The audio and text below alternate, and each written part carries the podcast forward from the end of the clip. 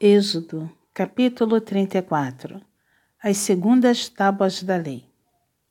Então disse o Senhor a Moisés: Lavra duas tábuas de pedra, como as primeiras, e eu escreverei nelas as mesmas palavras que estavam nas primeiras tábuas que quebraste.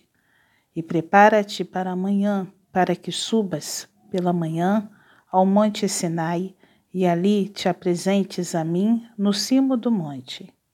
Ninguém suba contigo, ninguém apareça em todo o monte, nem ainda ovelhas nem gado se apacentem defronte dele. Lavrou, pois, Moisés duas tábuas de pedra, como as primeiras, e levantando-se pela manhã de madrugada, subiu ao Sinai, como o Senhor lhe ordenara, levando nas mãos as duas tábuas de pedra. Tendo o Senhor descido na nuvem, ali esteve junto dele e proclamou o nome do Senhor.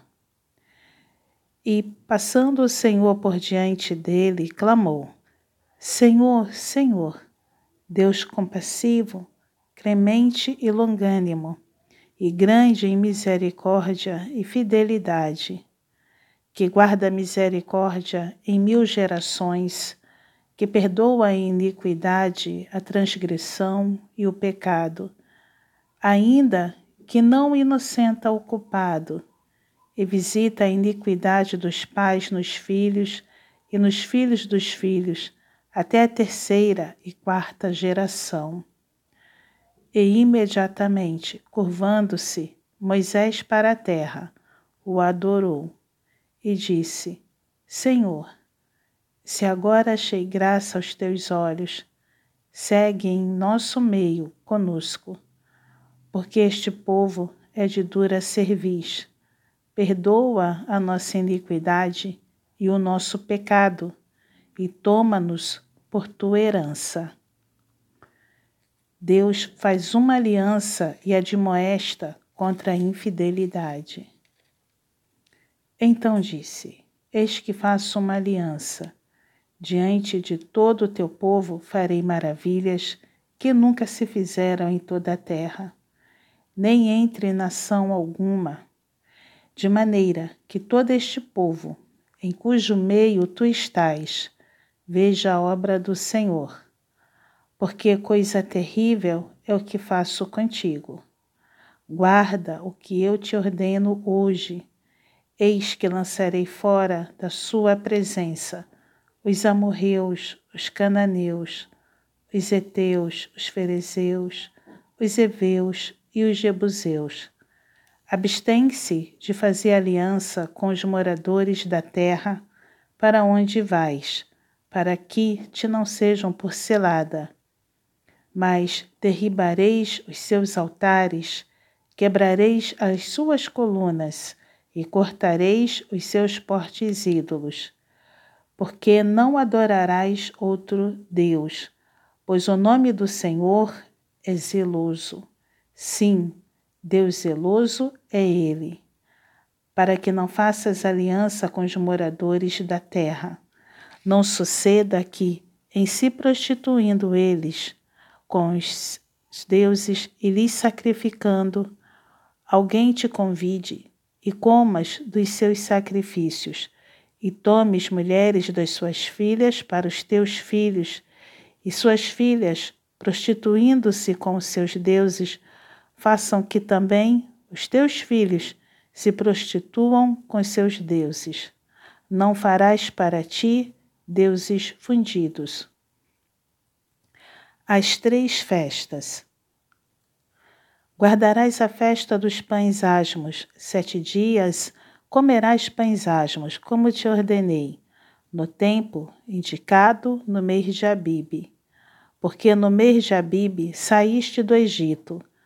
Todo que abre a madre é meu, também de todo o teu gado, sendo macho o que abre a madre de vacas e de ovelhas.